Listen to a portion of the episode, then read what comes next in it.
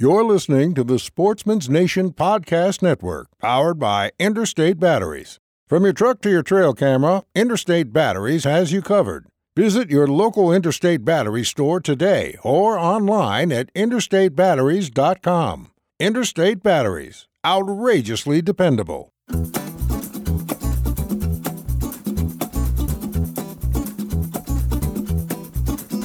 Ladies and gentlemen, welcome to the Iowa Sportsman Podcast, the number one source for hunting and fishing information, strategy and tactics, as well as conversations surrounding conservation efforts and other outdoor activities in the great state of Iowa.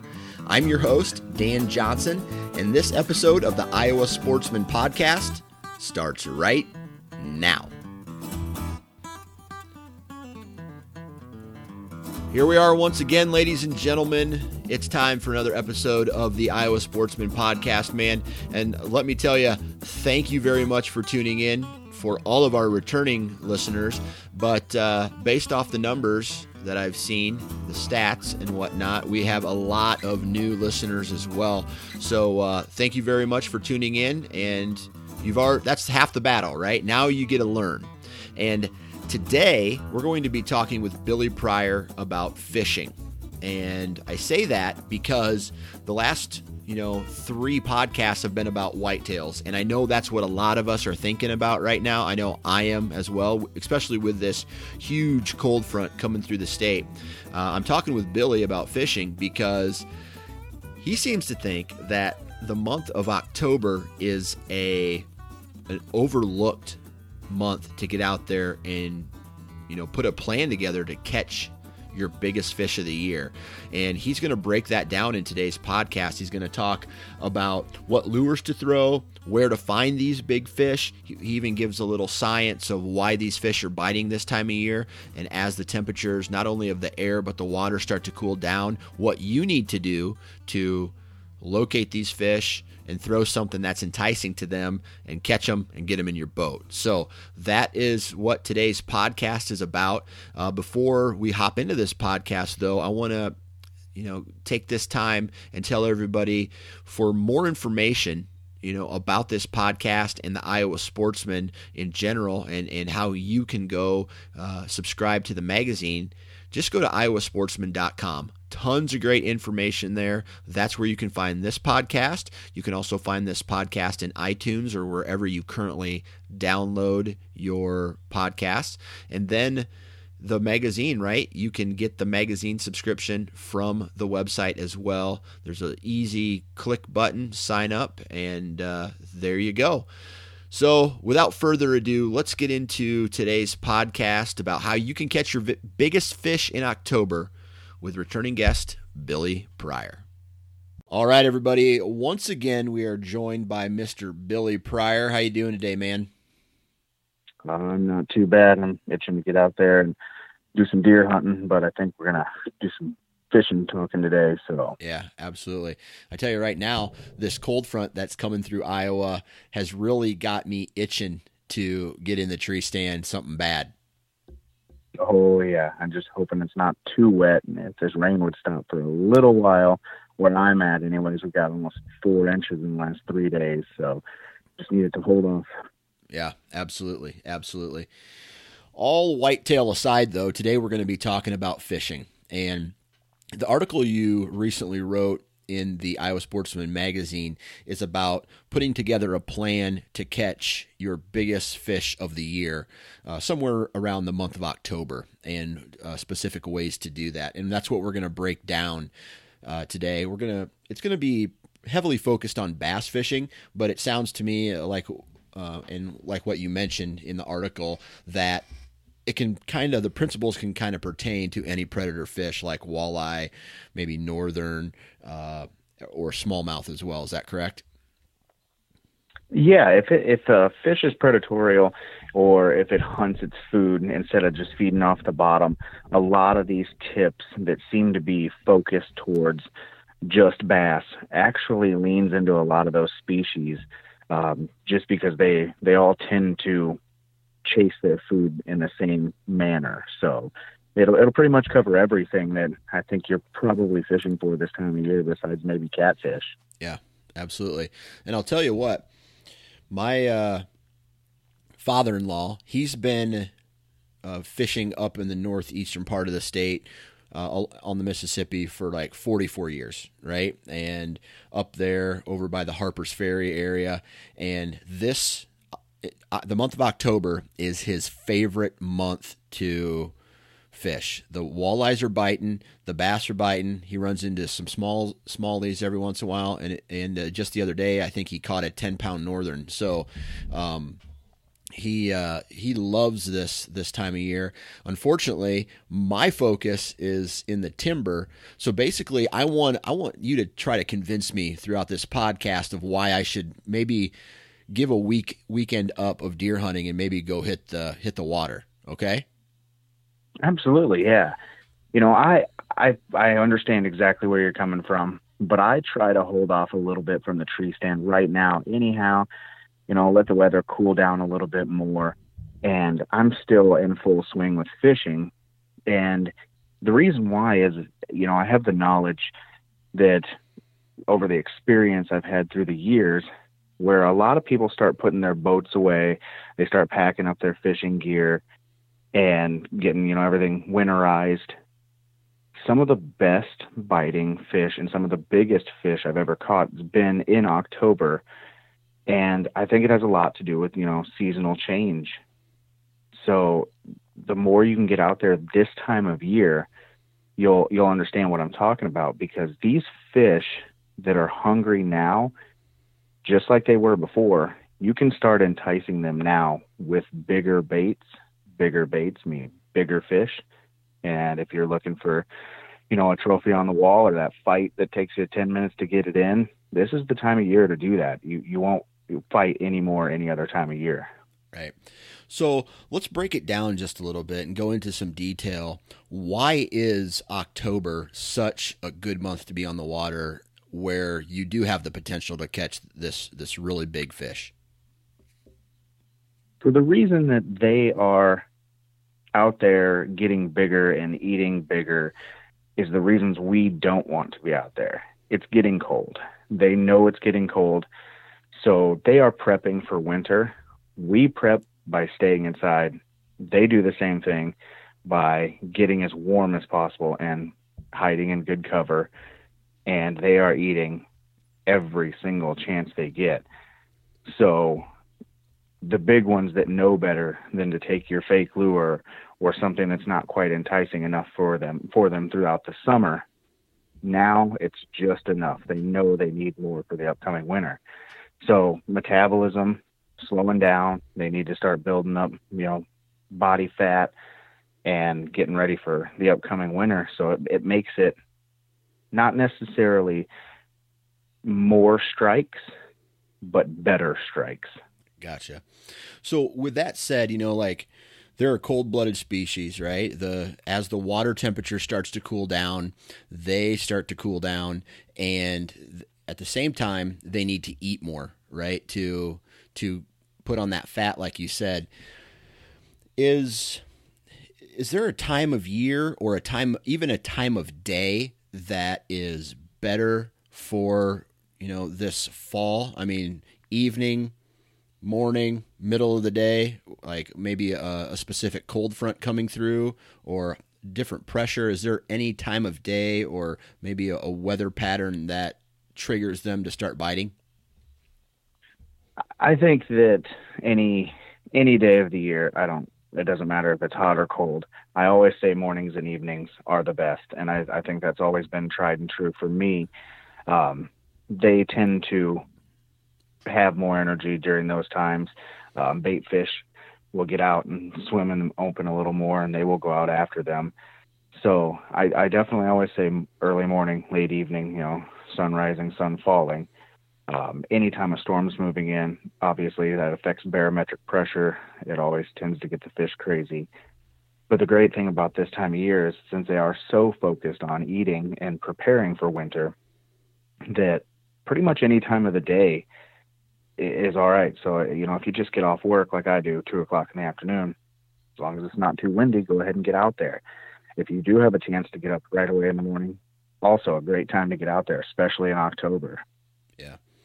All right. So the question is, you know, the last time uh, we were on a podcast, you talked about this warm weather, sun beating down on you, look for shade and, and uh, certain types of cover that uh, are good for warm weather. Does any of that carry over to the fall and uh, you know trying to locate a really big fish, or have their locations changed from the the hot summer months to now? Surprisingly, it, it does carry over a lot of it.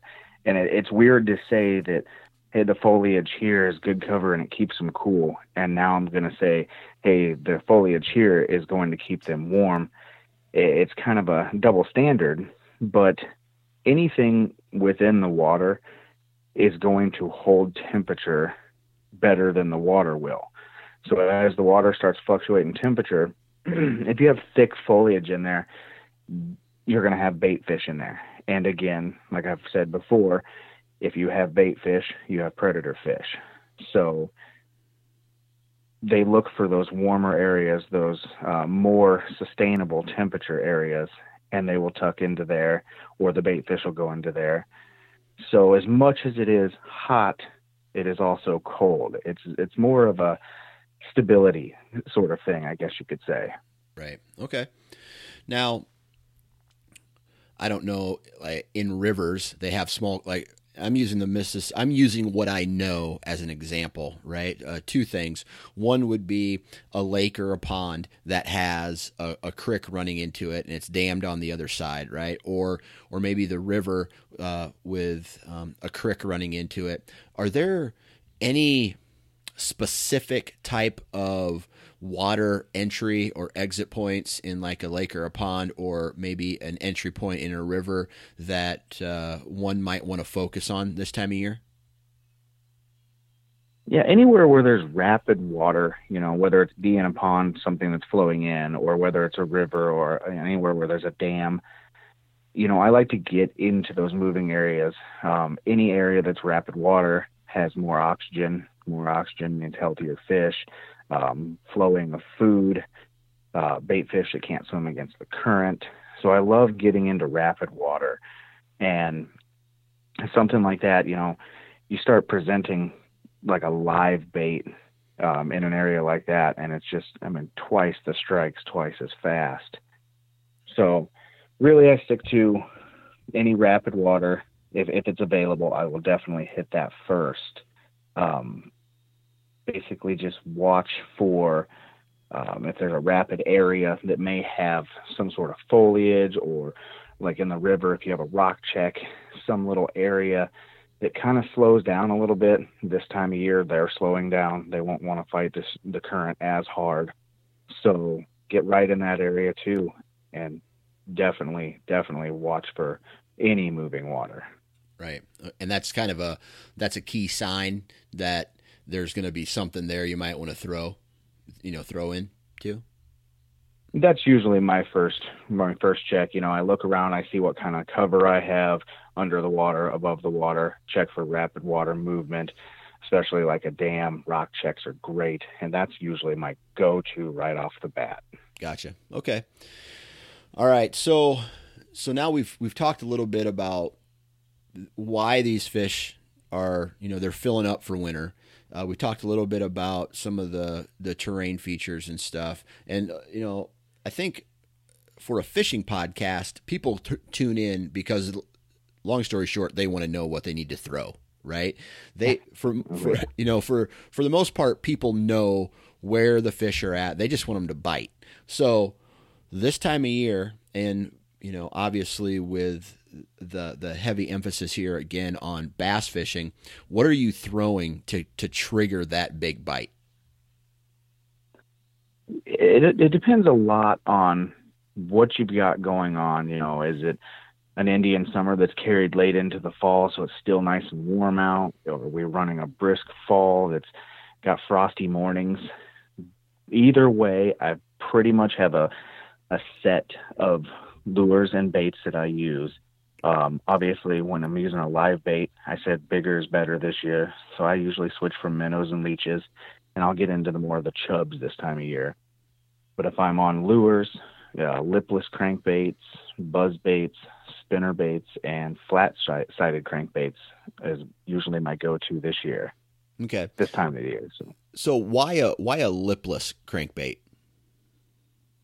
So basically, with the lipless, um, if you're in an area, let's see, I would say a lot of higher vegetation is still around. Maybe it's a little warmer.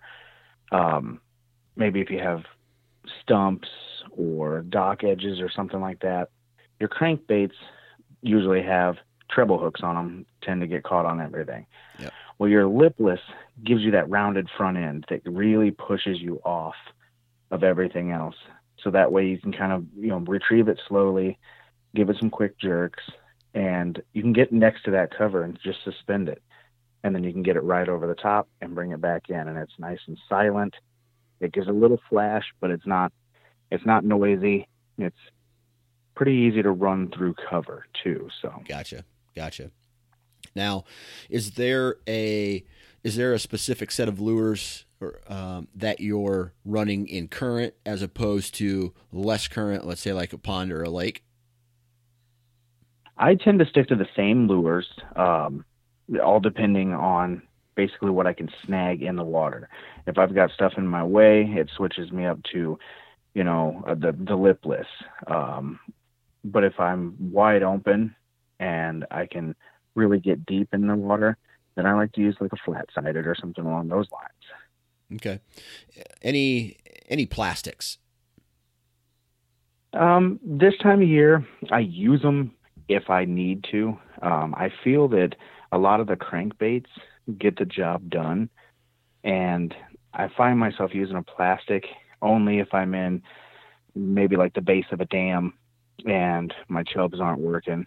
I'll try a larger plastic and I'll just vertical jig it, but I go deep, you know, to a medium depth somewhere in there just to kind of get away from that surface temperature of the water. Cause I mean, it's mixing up anyways and they're moving deep and catching all the food that's settling at the bottom. So that's usually the only time I put on a plastic this time of year. Gotcha.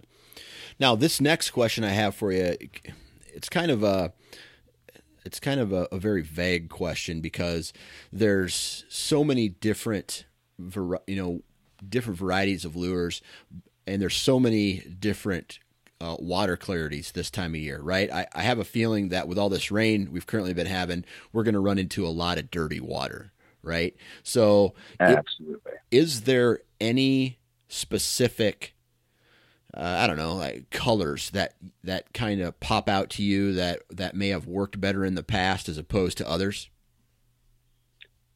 Color schemes, I've always stuck to a, a fire tiger is my number one favorite. Uh, bright greens, yellows, oranges with dark black stripes running through it, and I use that in clear as well as murky water. But when I start getting into real murky water or times that you know I don't have any uh, fire tiger lures on hand, if I can run something like a spinner bait or anything with flash to it, that's what I'll, I'll tend to get to in murky water. Um, my spinner baits usually have um, a Colorado blade and a gold willow leaf blade. One's silver, one's gold, and it doesn't matter how dirty the water is. You can get that out there five feet from the boat, five feet from the shore, and you can see it flashing. So that just tells you underneath the water what they can see could be 10, 15, 20 feet. Yeah. Yeah. So, uh, what about rattle traps? I know that uh, in the summer we use them. We use them a lot. Uh, I'm not so sure about if that's a good lure for October. Rattle traps is really good again in the in the murkier waters um, when it's harder to see through and see what it is um, as long as again you've got those treble hooks hanging off the back of it if you can get past the vegetation or anything in your way that's going to snag you absolutely get to anything that can make noise gotcha. i mean in the mornings and evenings i love switching over to um, like a buzz bait or a frog or something on top of the water because it's nice and cool out they know the animals around are getting moving, whether it be a mouse that's skittering by or a frog on top of the water. So that sound is just it, it gets them right to it. So any chance you can get to ever use sound in dirty water, I always say go for it. Gotcha. Okay. Now, with with everything that we've kind of uh, covered, I mean, this has kind of been a really fireball podcast. We've talked, we've covered a lot of information in a real short period of time, but you know, you've mentioned something about this Indian summer uh, and then also a, a, kind of a brisk uh, brisk uh, fall where it starts to get uh, cool. Is there any strategy change if the water temperature is, let's say, the the air temperature is cool and the water temperature is warm, or vice versa, where it's been cool, the water temperature is colder than the air temperature? Is there any strategy change uh, at that point I would say that if you run into any water that is staying a stable temperature, I won't really necessarily look at what our air temperature is versus the water temperature is. What I like to look at is see how the water temperature is fluctuating. So if it's staying the same, then obviously I mean fish the way you've been fishing if you're catching fish. Otherwise, look for cold areas or in cold areas, look for um, areas where bait fish are. Hot areas, look for any shaded cover. Other than that, you don't get too much of a fluctuation in the water over a series of days. So just kind of see what the temperature is. I mean, especially if you're on a boat and you've got a fish finder, it tells you the water temperature right there. If you're, I would say, above 55 degrees or something along that, then you know, run four to six feet deep. If you're below 55 degrees, try to go deeper than six feet. And that's more stable temperatures at the bottom. So, okay. Now, I'm the kind of guy, I don't know about you, but I'm the kind of guy who learns a lot from mistakes or mistakes that, you know, mistakes that I've made or mistakes that somebody else has made. Uh, and then they tell me, hey, dude, don't do this. Is there any thing that you need to share with us about what not to do to as far as screwing up an area or screwing up on a on a potential big fish? The only real thing that I think you're going to run into this time of year that that you normally wouldn't run into is with the metabolism slowing, their energies are slowing down. So you're going to run into short strikes and a short strike you're going to feel, especially in October, colder months, you know, the beginning of spring, you're going to feel a lot of little ticks, little bumps, uh, things that you think are bites, and you you're just trying to set the hook, and there's never anything there. Slow down during colder weather or colder water for sure, because a lot of those little ticks and bumps is actually the fish trying to get to your lure, but it doesn't want to spend that energy that it's been saving and building. Okay. So when you say slow down, does this mean less casts over a period of time and and work the lure slower through the area? Yeah, absolutely. Yeah, retrieve it slower. You know, do a lot of if you're using things like um, crankbaits that have suspension in them, if you can, you know, suspend it next to some vegetation, just let it sit there for a little bit. Give it a couple little taps and make it kind of dart around a little bit. Make it look injured. That tells them, hey, that looks good, and it isn't going anywhere. I'm going to jump for it. So, you know, do the retrieval a little slower every now and then. Just give it some jerks and tugs. And if you have something on that has a trailer hook, you know, a second hook behind it, when they try to just nip that back in, that could be your success right there. Gotcha. Yeah, that makes a lot of sense. So, anything else in this article that we need to take into consideration if we're heading out in October to do some fishing? Well, I would say, you know, the biggest portion of the article, even though it goes over what to use, in my opinion, and these aren't guaranteed things, these are things that have worked for me, is you try them out first of all, but second of all, don't put your stuff away too early. So many people are so psyched for deer hunting, and like I said, I like to wait a little bit anyhow, let it get colder, make them move. So I get out there and I can fish, as well as just because it was 25 degrees today doesn't mean it won't be 50 tomorrow because we do live in Iowa. Yep. So Yep.